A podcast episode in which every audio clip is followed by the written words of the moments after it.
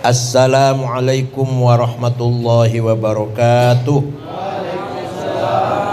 Bismillah, Alhamdulillah, wassalatu wassalamu ala Sayyidina Muhammad Rasulillah wa ala alihi wa sahbihi wa man tabi'a sunnatahu wa jama'atah min yaumina hadha ila yaumin hadha.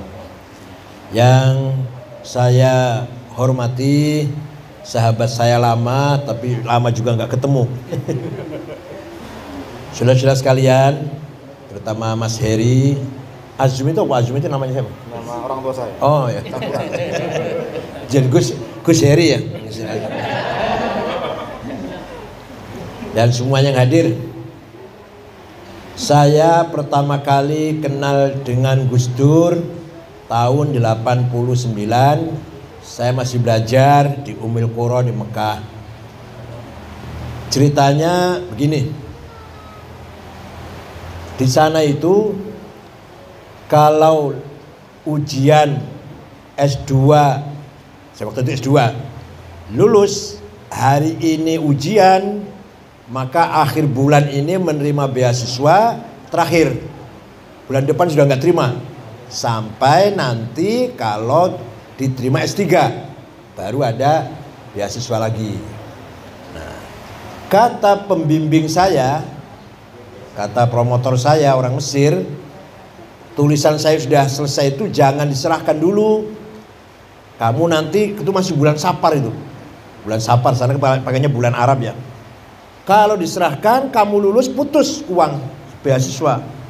Jadi nanti diserahkannya Syakban saja Nanti putusnya cuma Ramadan, Syawal ada tes S3, lulus, jadi put, paling 2-3 bulan lah nggak menerima beasiswa itu. Tapi dalam hati saya ganjel. Masa tulisan sudah selesai nggak diserahkan ke fakultas. Nggak sah, nggak apa, nggak nggak nggak enak rasanya. Saya serahkan bulan Sapar, betul. Ujian akhir Sapar terakhir menerima beasiswa mulut, pada mulut, Jumadil awal, Jumadil akhir, Rajab, Syaban, Ramadan, putus uh, beasiswa. Nah iya setelah itu baru uh, Syawal tes S3 lulus baru ada beasiswa lagi. 7 bulan atau 8 bulan saya hidup tanpa beasiswa dengan anak tiga. Luar biasa. Iya, dengan anak tiga. Akhirnya saya terpaksa menjadi imam di masjid Masjid Fakih namanya di Aziziyah, bukan masjid negara, masjid swasta. Orang kaya yang punya peternakan ayam satu-satunya waktu itu. Dengan gaji seribu real dan dapat kamar lah, dapat kamar satu kamar untuk tempat. Nekat saya. Jadi imam tuh berat loh. Di sana harus hadir kecuali ada halangan yang yang tertentu. Gak bisa saya enaknya, harus terus ngimami tiap hari lima kali. Berat loh. Kalau hanya seminggu khutbah Jumat enak gitu setiap hari imami lima kali itu berat. Kecuali ada udur baru saya wakilkan saya cari teman untuk mewakilkan ada urusan apa. Walhasil saya jadi imam masjid tidak lillahi ta'ala. Karena ingin menyambung hidup menunggu sampai lulus apa, apa tidak S3 itu. Nah tapi Tuhan yang ngatur. Kehendak Tuhan yang ngatur. Dengan adanya saya jadi imam saya terkenal. Kalau hanya mahasiswa saja belum terkenal. Jadi imam saya terkenal di kalangan TKI TKI. Ada TKI yang rajin sholat di belakang saya, namanya Abdul Hamid dari Kuningan, masih saudara dengan Haji Sulaiman yang sahabatnya Gus Dur, Haji Sulaiman itu. Pas tahun itu pergi haji Haji Sulaiman. Kata ketemu dengan Abdul Hamid yang TK ini, ada orang ada mahasiswa S3 imam masjid eh, S2 S2 lulus S2 imam masjid pinter. Gitu itu itu lah. Jadi ayo sholat ke sana. Sholat sana mampir ke ruang saya ngobrol pulang lapor ke Gus Dur. Ada anak namanya Said Agil gini gini gini. Nah, Gus Dur umroh mampir ke saya. Jadi seandainya saya tidak jadi imam belum tentu secepat itu kenal dengan Gus Dur Ketika umroh itu dengan rombongan Kiai Nur Muhammad. Banyak rombongannya. Gus Dur nggak mau tinggal di hotel. Di rumah saya. Ya hari sehari cuma 24 jam tuh ngobrol lah 24 jam itu. Iya ilmu ya apalah semua diobrolkan. Saya baru tahu kedalaman ilmunya Gus Dur kedalaman cara berpikirnya Gus Dur. Kemudian haji dengan Pak Harto. Dengan Pak Yusuf Hasim, dengan Ketua Muhammadiyah. Tidak mau tinggal di di hotel yang dengan Pak Harto. Misah, mental. Misah dengan saya di rumah saya waktu itu. Walhasil bertanya dengan saya lah kira-kira itu. Mulailah dia beliau sebelum saya pulang sudah ngomong di di Muktamar Krapyak dan dikutip oleh majalah Umat waktu aja majalah Umat kalau NU mau maju cara berpikir tasawuf harus dirubah ini ada anak yang lagi S3 nulis tasawuf nanti kalau pulang akan merubah cara berpikir mainstream Pak jadi saya belum pulang nama saya udah dikenal di PBNU Pak Bagjo udah, udah kenal Mustafa Zuad udah, udah dengar nama saya kira walhasil gitu ceritanya lah Kemudian saya lulus 94 S3 ke Melaut. Saya pulang diterima Gus Dur di ada tanah kalau rumah bangun sendiri tapi tanah tanah pesantren di sebelahnya Gus Dur sana. Begitu muktamar Cipasung saya diajak dan baru tahu kali itu muktamar yang sangat panas, muktamar yang sangat uh, apa? mengerikan, menakutkan. Tapi saya lihat Gus Dur tenang, yakin, percaya diri, sedikit pun tidak ada rasa takut. Sedikit pun tidak rasa grogi.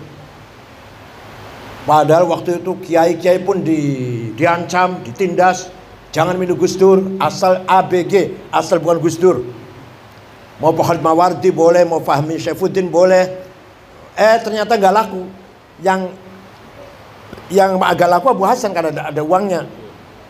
Jadi peserta muktamar itu ada kalanya kiai atau pengurus NU yang sudah dibawai rasa takut atau rasa atau sudah dihimbau dengan uang atau malah yang paling yang paling apa?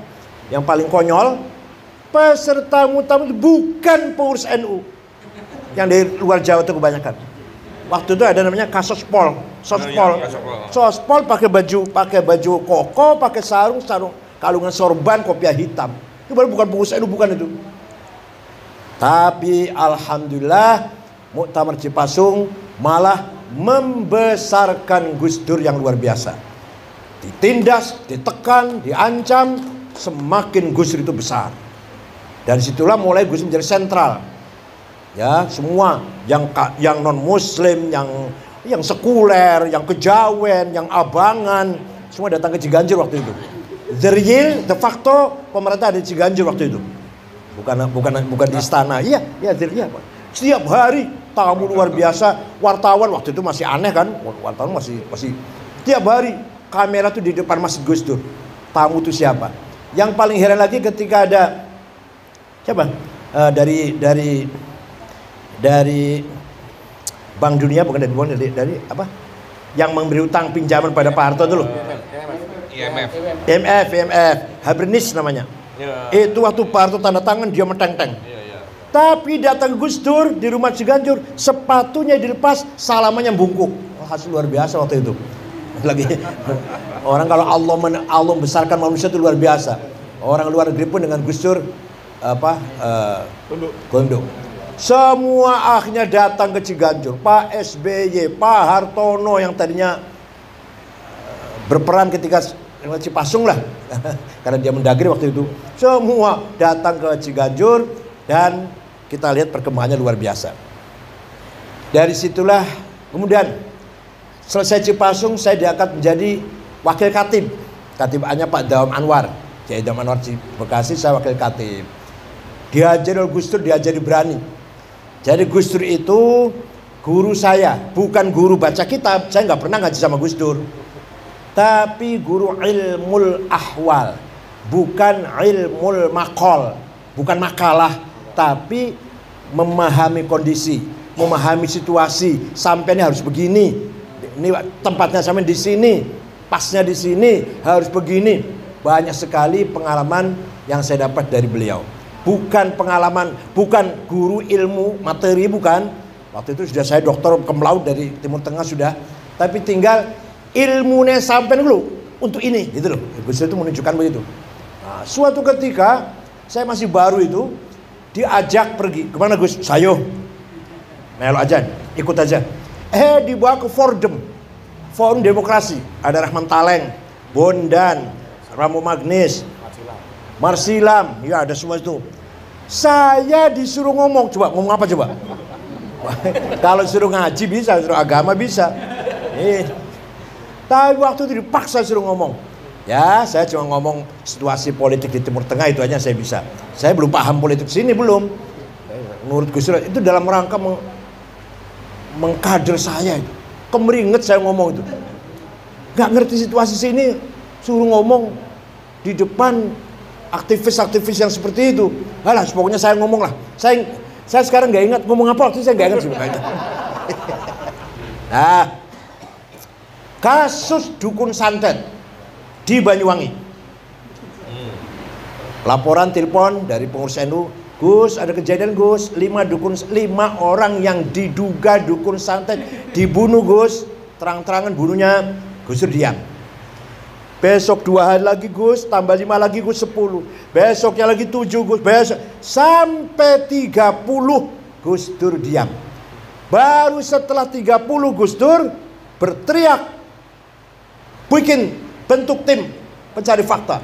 Eh, diwakilin ke saya dari PBNU-nya, Masya Allah. Padahal saya masih baru banget itu, ya masih, masih baru lah. Nah, dari Mabes Polri ada, dari Mabes eh, TNI juga ada.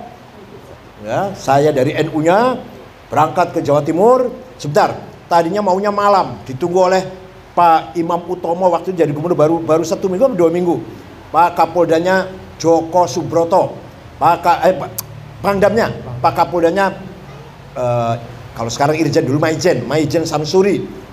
Ya, malam ditunggu, saya nggak datang. Walau sudah ditunggu itu oleh, oleh oleh pemerintah Jawa Timur. Besoknya baru datang. Wah itu ma masuk koran itu. Saya agak ditunggu pemerintah Jawa Timur nggak datang. Lumayan lah, lumayan, lumayan berita lumayan. datang. Saya waktu didamping oleh Anam, Cak Anam, Jawa Timur. Saya beberkan semua fakta-fakta yang saya dapatin, Anam juga. Joko Subroto kurang 15 menit keluar meninggalkan rapat itu. Malah masuk berita besar-besaran Pangdam Jawa Timur ngambek. Pertemuan belum selesai sudah meninggalkan tempat. Nah, mulailah saya dikenal wartawan, mulai barangkali itu barangkali. Kalau sekarang disuruh saya nggak mau betul, nggak mau saya. Turun ke Banyuwangi.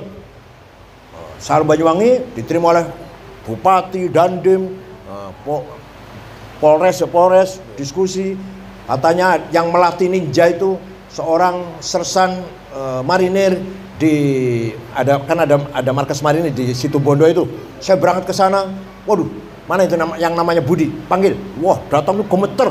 Bisa saya gemeter mana saya datangi gunung. Gunung gunung apa namanya? Gunung petok ya? Lupa jadi sudah lupa kan. Gunungnya nggak begitu tinggi sih. Saya naik ke atas. Sana datar. Di sini tempatnya marinir uh, melatih ninja-ninja itu. Konon ceritanya gitu. Saya ditemani oleh Gus Yusuf. Karena itu berbatasan antara Situbondo Jember. Gus Muhammad. Waktu itu belum belum belum ya masih saya sudah PBNU Gus masih belum lah gitu. ditemani dan terus sampai saya pulang bikin laporan ke Pak Wiranto dan sebagainya. Itu mulai saya diajari Gus Dur itu berani seperti itu, nekat betul. Padahal kalau waktu naik tadi, waktu naik, waktu naik tadi, kalau kan jatuh terus beritanya jatuh sendiri kan ya kecelakaan kecelakaan itu sudah jam setengah enam sore itu badan di, di, diantar diantar oleh beberapa tentara oleh beberapa polisi waktu naik itu ya kita rombongan sih kemudian kasus kerusuhan Mei 98 18 Juli Mei saya juga menjadi wakil ketua tim pencari fakta ketuanya Pak Marzuki Darusman saya bukan ketuanya anggotanya Hakim Garuda Nusantara Ibu siapa? Ibu Nur, Nur siapa ibu? Lupa sih. Ada, ada Nur Syahbani, satu lagi ada Nur, satu lagi ada lagi ada Nababan, ada Bambang Wijoyanto. Saya wakil ketuanya itu. Ya karena semua orang bukan melihat saya melihat Gus Dur. Alhamdulillah ada beberapa hasil penyelidikan yang sekian yang diperkosa, sekian yang dibunuh, yang terbunuh dan sebagainya. Kita laporkan juga ke Pak Wiranto waktu itu Pak Panglima. Walhasil setelah itu saya masuk anggota Komnas HAM. setelah jadi pencari fakta kerusuhan Mei itu. Pengalamannya agak, agak lumayan juga saya ini. jadi Komnas HAM, eh jangan sembarangan loh. Komnas HAM dulu dengan sekarang beda. Komnas HAM dulu berhadapan dengan tentara. Dan honornya sejuta delapan ratus. Kalau sekarang lumayan sekarang. Delapan ratus kalau dulu waktu itu. nah, begitulah cara bagaimana Gus Dur mendidik saya atau menggembleng saya. Begitu lahir PKB, saya di, di saya menjadi jurkam nomor satu di TV. Nomor satu. Dan saya tim lima. Ketuanya Kim Aruf, wakilnya saya, Pak Rozi Munir, Pak Bagja, Mustafa Zuhad. Yang menulis mab, apa ADRT, mabda siasi, mukodimanya ADRT PKB itu tulisan saya itu. Hubungan antara agama dan negara. Tulisan saya itu. Tapi begitu saya ya kampanye ya apa, Gus bilang apa? sampean nggak usah pengen jadi DPR, gitu pun. Padahal pengen banget, padahal pengen banget padahal. Sampai Bu Mega datang, ikut pas saya itu oleh jadi DPR PKB, gua akui yo. Untuk saya saja PDI ya, nanti nomor satu dari DKI jadi. Ojo, jangan coba. Lah, sabar. sabar. Lah, begitu Gus jadi presiden, saya diomongin lagi di Hotel Syahid. Saya harus sampai jadi menteri ya, masya Allah pada orang-orang semua meyakini saya akan jadi menterinya lah. Sampai Pak Amir Rais ketika nyusul kabinet ada Amir Rais, ada Pak Akbar Tanjung. Saya nggak masuk sampai kaget Pak Rais. Pasti gak, dibawa ke Gus. Jawabnya apa jawabnya? Gak bisa bahasa Inggris. Masya Allah. Remeh banget jawabnya itu. Padahal nyuwun saya, nyuwun saya ini, ini cerita bukan cerita ya. Padahal yang jadi menteri agama Patul juga nggak bisa bahasa Inggris sama aja. Patul Hasan, ya ini cerita bukan ini supaya perjalanan saya begitu. Begitu mau di Muktamar NU di Lubang saya maju, yang tadinya Gus Dur itu mendukung, kurang enam bulan Gus Dur nggak dukung. Dukungnya Pak Hashim Muzadi. Gak apa-apa, itu saya terima itu supaya saya mateng betul itu. Saya tetap maju, tetap maju. Ya kalah, didukung presiden Pak Hashim. Masa pasti pasti menang. Tapi walaupun begitu terpautnya hanya 35. Terpautnya 35 dengan Pak Hashim dengan segala Gus Dur perintahkan uh, semua kirim fax dari Italia waktu itu buka muktamar pergi Italia ada fax datang masuk ke Kiai Idris jangan harus Hasim Muzadi yang jadi nah Kiai Kiai rapat ya kumpul Kiai Abdul Abbas Kiai Fuad Hashim di rumahnya gimana ini ya ini kena presiden harus kita ya udah walhasil gitulah Walhasil saya dicegah jangan sampai jadi ketua umum. Karena apa? Belum mateng. Udah titik. Saya tahu masalahnya. Belum mateng. Pak Hashim Muzadi lebih mateng dalam organisasi, dalam manajemen, dalam dah. Itu ceritanya. Nah, kalau kelebihan Gus Dur sangat banyak sekali. Seorang ulama yang betul-betul menguasai ilmu agama ya Gus Dur. Terutama sekali sejarah, peradaban, filsafat, dan seterusnya. Bukan hanya sejarah Islam, sejarah dunia, bukan hanya sejarah dunia, sejarah Cina, sejarah sejarah cara mana aja dia tahu. Namanya orang terkenal, ulama, filosof, raja, penguasa, orang kaya, uh, apa artis, terus uh, olahragawan apa namanya, atlet, nah apal namanya. Sedunia lu ya, sedunia, bukan se Indonesia bukan Namanya pemain sepak bola Spanyol siapa-siapa, pemain sepak bola Prancis siapa-siapa, pemain sepak bola Brazil siapa-siapa, kapal itu. Artis siapa-siapa, artis terkenal yang terkenal ya. Orang kaya siapa-siapa di dunia ini, orang pinter siapa-siapa di dunia ini. Terus saya baru kagum dengan itu. Gak punya buku agenda harian gak punya. Memori lah. Memori itu gak punya. Tanggal sekian ke sini, tanggal sekian ke sini, tanggal sekian ke sini.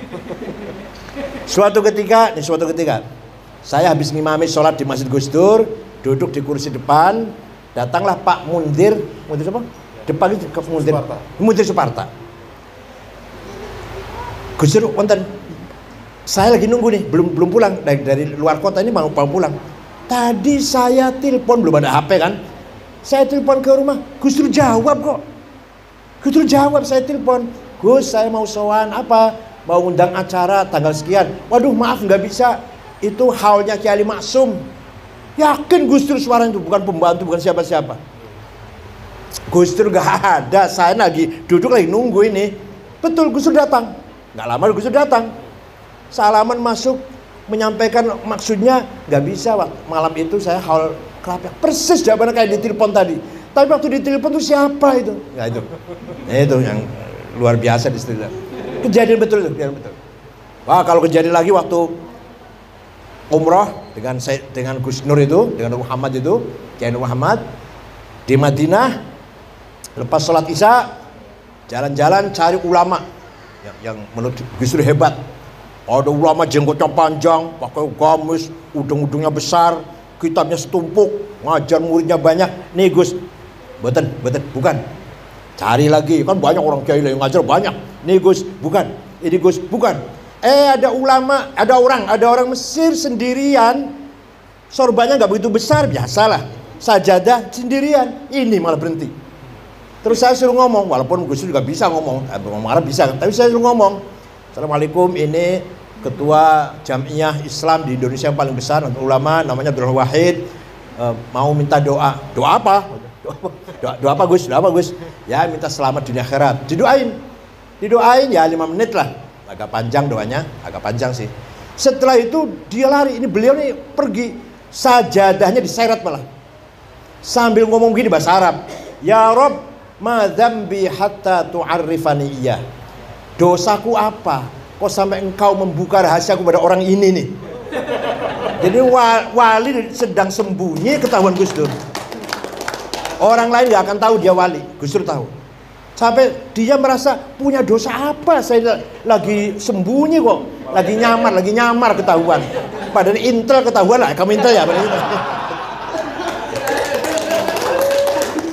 Terus mencari kuburannya Imam Ali Uraidi bin Ja'far Sadiq. Waktu sudah di tengah-tengah kebun korma dan sudah di apa? Pagar kelilingnya udah dihancurkan lah karena di sana nggak boleh ziarah kubur kan Ya ada saja orang ziarah sih. Gus Dur mau baca Fatihah seribu kali. Saya Haji Sulaiman dan beliau. Baru 35-an atau 40 lah polisi datang, musir. Apa jam Gus Dur apa? Anta'adullah, kamu musuh Allah. Gak apa-apa tuh. Padahal biasa orang Saudi kalau gitu kan marah kan. Gak biar, dibiarkan tuh. Walhasil gagal baca Fatihah seribu kali. Itu pengalaman saya dengan beliau. Pengalaman ziarah ke Sunan Ampel Ya hubungan saya, Gus Lemar, Jumasno, Gus Muad, Gus Tohir, apa Gus Gus uh, Lukman Lukman Lukman. Ah, ya. Terus jam 12 malam baru masuk ziarah Gunung Ampel. Kita ini disuruh baca la ilallah keras. La ilaha illallah, la ilaha. Gusnya diem aja. Enak banget ya. Satu jam, la ilaha illallah. Kendor gak boleh. La ilaha Juru kuncinya namanya Kiai Nawawi Gak boleh kita berhenti dan gak boleh kita kendor. Terus terus, la ilaha illallah keras. Kerja di aja. Eh ternyata ketika diam itu lagi mukhatabah, lagi dialog dengan dengan Sunan Ampel. Isinya antara lain jangan takut, jangan khawatir, kamu pasti dilindungi oleh Allah. Ini jauh sebelum jadi presiden belum. Kemudian Buka puasa, ini cerita nggak urut ya nggak apa-apa ya. Buka puasa di rumahnya Pak Rozi Muni di puncak. Saya satu mobil dengan, Mas Saiful dengan Muhaimin. Waktu itu masih masih kaya saya dengan Pak dengan Mas Saiful dengan Mas Saiful masih kaya saya. saya mobilnya Kijang Perkasa baru masih. Mas Imin masih ala masih. Mas Saiful masih mobilnya apa? Katana, Katana. Kalau kalau Mas Imin eh, Holden yang walah kuno banget lah, masih kaya saya lah. Nah berangkat. Di sana Pak Zuhad, Rozimun, dari Pak Bagja, ada malah fotonya ada di sini. Ada, ada. Dah kita buka kita buka pakai ikan karena ada kolamnya. Terus sholat teraweh, ada Pak Matodi juga. Gus baru datang dengan Haji Sulaiman. Rupanya bukanya sate di tengah jalan. Setelah sholat teraweh buka duren. Nah, kita makan duren, Gus makan banyak. Oleh Mbak Ya ini ditegur, Pak, Pak, Pak, orang popo nggak apa-apa. Pulang dari sana jam 2 muntah-muntah di rumah. Besoknya masih menghadiri buka bersama undangan media Indonesia, koran media Indonesia. Gus datang besoknya itu, baru sudah keadaan kurang sehat lah. Pulang dari media Indonesia ke PBNU sudah tidak nggak bisa turun dari mobil. Di di papa, muntah-muntah di toilet. PBNU yang jelek itu bukan PBNU sekarang, yang jelek itu langsung dibawa ke Cipto jam 9 malam digeragaji dioperasi otaknya jam 1 siang siuman langsung cepat sekali itu Begitu siuman mendengar suaranya anak-anak di luar kamar, apa pertama kali yang di, yang diucapkan Gus Dur? Bocah-bocah way sego. Beliau lupa bahwa itu bulan puasa. Tapi ingatnya ini anak-anak dikasih makan. Ini anak-anak kasih makan. Coba, pertama kali ingat itu, pertama kali ucap. Ku bocah-bocah way sego itu. Kalau bukan Gus Dur sudah bablas itu dioperasi. Nah, ringkas cerita, pulang ke rumah masih dalam keadaan pemulihan, di kamar saya Caimin, Saifullah Yusuf, Cakra Berdaya, mantan Menteri Koperasi, Wisnu sekarang Ketua Golkar Jawa Tengah sekarang, waktu itu belum masih pengusaha. Kusur tidur, kalau pelan-pelan kita ngomong tiduran, tiba-tiba duduk. Mengko aku jadi presiden. Kita ini kaget orang lima ini, ini Gus Dur konslet ini. Sudah nggak waras Gus Dur ini. Ya, siapa siapa yang ngira Gus Dur jadi presiden? Itulah ringkas cerita pengalaman saya dengan Gus Dur. Ringkasnya begini. Kalau ada seorang alim agama berhadapan dengan Gus Dur, dia akan merasa bodoh di depan orang yang paham agama betul. Kalau ada pemikir, ideolog atau filosof atau siapalah pemikir intelek di depan Gus Dur akan masa kecil. Karena Gus Dur ternyata pemikir yang luar biasa. Bahkan pikirannya jauh ke depan. Kalau ada seorang budayawan, seniman di depan Gus Dur merasa kecil, merasa rendah, merasa ketinggalan. Gus Dur lebih dalam seninya, lebih dalam budayanya, luar biasa. Bisa menikmati Beethoven, apa? Beethoven ya? Beethoven. Bisa menikmati gending Jawa. Fasyu luar biasa. Kalau mendengarkan wayang sampai selesai didengarkan. Padahal lewat, lewat telinga aja gak, gak lihat. Pernah ada Piala Dunia pertama kali main, pertama kali Prancis lawan Spanyol. Itu Gus hanya mendengarkan, hmm, Spanyol kalah 0-1 ini. Betul 0-1 kalah. Kalau ada seorang aktivis, aktivis di depan Gus Dur akan merasa rendah, akan merasa kecil. Ternyata Gus Dur lebih dari seorang aktivis. Lebih kehidupannya semua alah 99% untuk masyarakat, untuk rakyat kecil, untuk rakyat yang terzolimi. Nggak ngurus keluarganya, nggak ngurus istri dan anaknya, nggak diurus pokoknya. Yang diurus semua kepentingan orang banyak. Kalau ada seorang apa politisi di depan Gus Dur akan ketinggalan jauh. Politik Gus Dur tajam sekali. Walhasil, ini salah satu politik. Gus Dur salah satunya. Ini terang-terang aja nggak apa-apa lah, terang-terang aja ya. Ceritanya Pak Syafi'i semua Theo Syafi'i. Pidato ngeritik Islam. Ngeritik Islam. Islam itu gak membawa peradaban gak membawa budaya. Sayang mengkanter. Keras yang kanternya sih. Keras yang kanternya di Gus itu dimarahi. Dimarahi saya saya mengkanter Pak Syafi'i dimarahi Gus Dur dah ada Mas Saiful ada Muhaimin ya, ya udah saya diem aja dia udah ngomong sana sini bercanda baru tanya Kenapa sih Gus? Kok saya dimarahi, kok saya kok dianggap salah mengkanter belain Islam dianggap salah. Apa jamnya? Yang jawab jangan sampean. Biar orang lain. Mengkonek ter, seru sampean penengah. Waduh, ya Allah tuh luar biasa. Ya. Sing mengkanter, sing marah, yang marah lah kata, yang marah Islam dihina itu ojo sampean, biar orang lainnya. Kalau Islam dihina yang marah biar orang lain. Gue nek seru sampean datang jadi penengah. Masya Allah. Luar luar biasa itu. Itu pelajaran sangat berharga bagi saya. Pak paham tidak? Paham tidak? Jadi kalau ada kalau ada orang kalau ada orang menghina Islam tenang aja tenang tenang tenang. Biar biar yang lain yang marah. Nah kita penengah nantinya.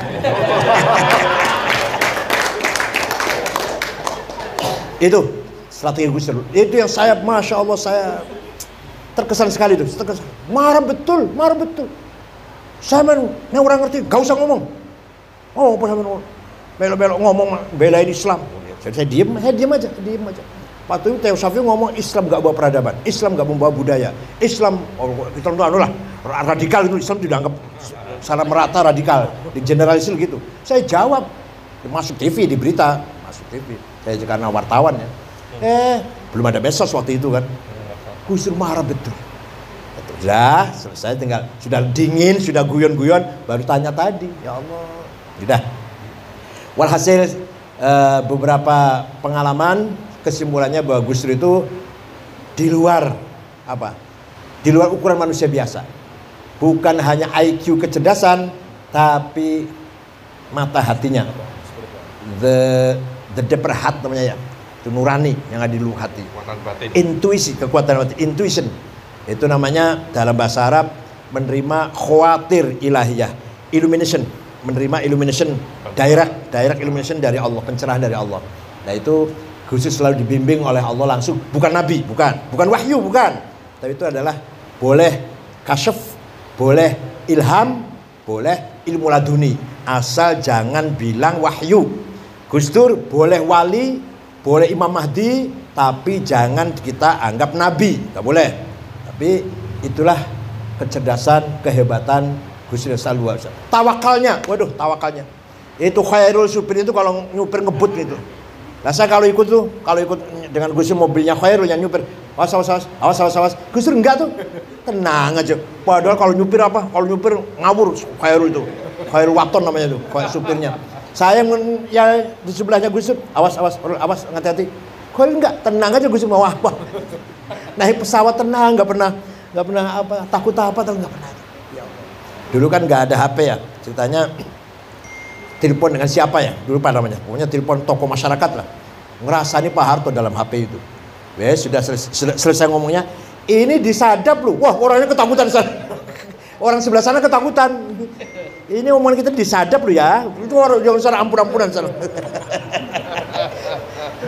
Pejabat di Kementerian Transmigrasi waktu itu, Dirjen ya. Pokoknya ngeritik Pak Harto lah dalam Gus pun nimpal ya yuk. Begitu. Walhasil itulah eh, kehebatan Gus Dur terutama terutama sekali setelah Muktamar Cipasung.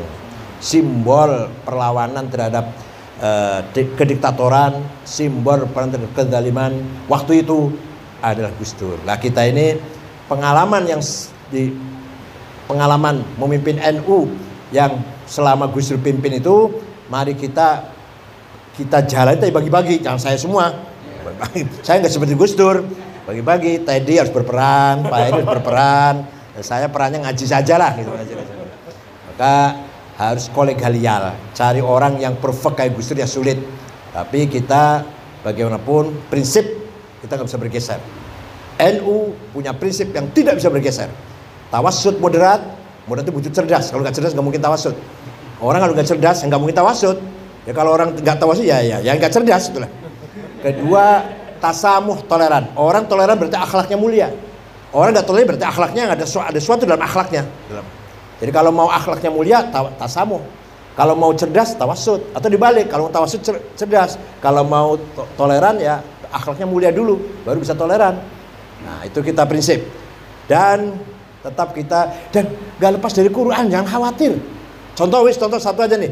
Wala tasubbul min dunillah fayasubbullahu adwan bighairi ilm kadzalika zayyana likulli ummatin amalahum Gus Dur enggak pernah dalil kalau saya saya keluarkan Qur'annya kalau Gus Dur enggak pernah ngutip Quran Jangan kamu sekali-kali mencaci maki Tuhan orang lain.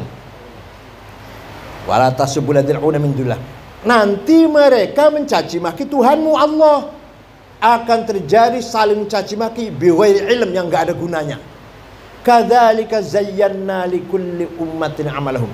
Demikianlah kata Allah, saya jadikan bagi setiap umat, setiap kelompok bangga, kebangga, punya kebanggaan dengan agama dan budayanya masing-masing. Coba, Qurannya itu. Gusur nggak pernah mengeluarkan ayat itu. Demikian kata Allah, masing-masing umat itu punya budayanya, punya karakternya, punya agamanya. Jangan kamu caci maki atau melecehkan. Bahkan harus kita saling menghormati. Itu salah satu ayat yang paling penting prinsip Nahdlatul Ulama seperti itu. Oleh karena itu, apa pun kondisi situasinya, bagaimanapun, ayo kita bersama-sama menjaga, merawat, menyelamatkan dan memperkuat Nahdlatul Ulama sebagai kekuatan civil society yang sudah bukti nyata peranannya dalam membangun uh, bangsa yang dua ya, bangsa yang beragama dengan benar dan bangsa yang ber, bernegara dengan benar. Gus Dur mewarisi kearifannya ayahandanya Wahid Hashim. Wahid Hashim begini ceritanya. Wahid Hashim ketika kan beliau anggota BPUPKI tanggal 18 Agustus 45 rapat ketuhanan yang Maha Esa dengan berkewajiban menjalankan syariat Islam bagi para pemeluknya. Nah ini tambahan ini tujuh kata orang-orang non Muslim terutama dari Indonesia Timur nggak setuju. Karena nanti jadi negara Islam kalau syariat-syariat begini. Gak setuju. Kalau dipaksa saya keluar dari NKRI. Kira-kira itu bahas. Kira-kira begitu bahasanya. Kiai Wahid Hashim pulang ke Tebuireng. Karena belum ada WA kan. Menghadap ayah ayahanda Kiai Hashim Ash'ari. Gini, gini, gini. Kiai Hashim Ash'ari jawabnya. Ya nanti malam saya sholat dulu. Minta petunjuk pada Allah. Besok pagi Wahid saya setuju. Piagam Jakarta tujuh kata itu dicoret saya setuju. Yang penting negara kuat dulu. Kalau udah kuat, ayo kita membangun peradaban Islam di atas negara yang kuat. Negara bersatu kuat, ayo kita bangun masjid, madrasah, pesantren, tablet, ceramah, Islam ngaji di atas negara yang kuat. Nah kalau belum-belum negara yang sudah bertengkar masalah syarat Islam, negaranya belum kuat, syariatnya nggak akan jalan. Contohnya betul Afghanistan. Soviet lari, langsung bicara negara Islam, ini negara Islam, syariat Islam. Sampai sekarang 40 tahun perang saudara syarat Islamnya nggak terbukti, negaranya carut marut nggak karu-karuan. Padahal cuma tujuh suku padahal cuma sukunya. Walhasil itulah kearifan Kiai Hashim Ash'ari yang bisa, yang diwarisi oleh Wahid Hashim, Kiai Wahid Hashim. Kiai Wahid Hashim itu mewariskan kearifannya kepada putranya Gus Dur atau Abdul Wahid. Mari kita semua mengenang jasa beliau, menghormati al-maghfur wal marhum, al-maghfurlah wal marhum Kiai Abdul Wahid. Askanahu fi jannatih, taghammadahu fi rahmatih. taqabbal hasanatih wa tajawaz an sayyiatih syukran wa dumtum fil khairil barakati wan najah wallahu fi tariq wassalamu alaikum warahmatullahi wabarakatuh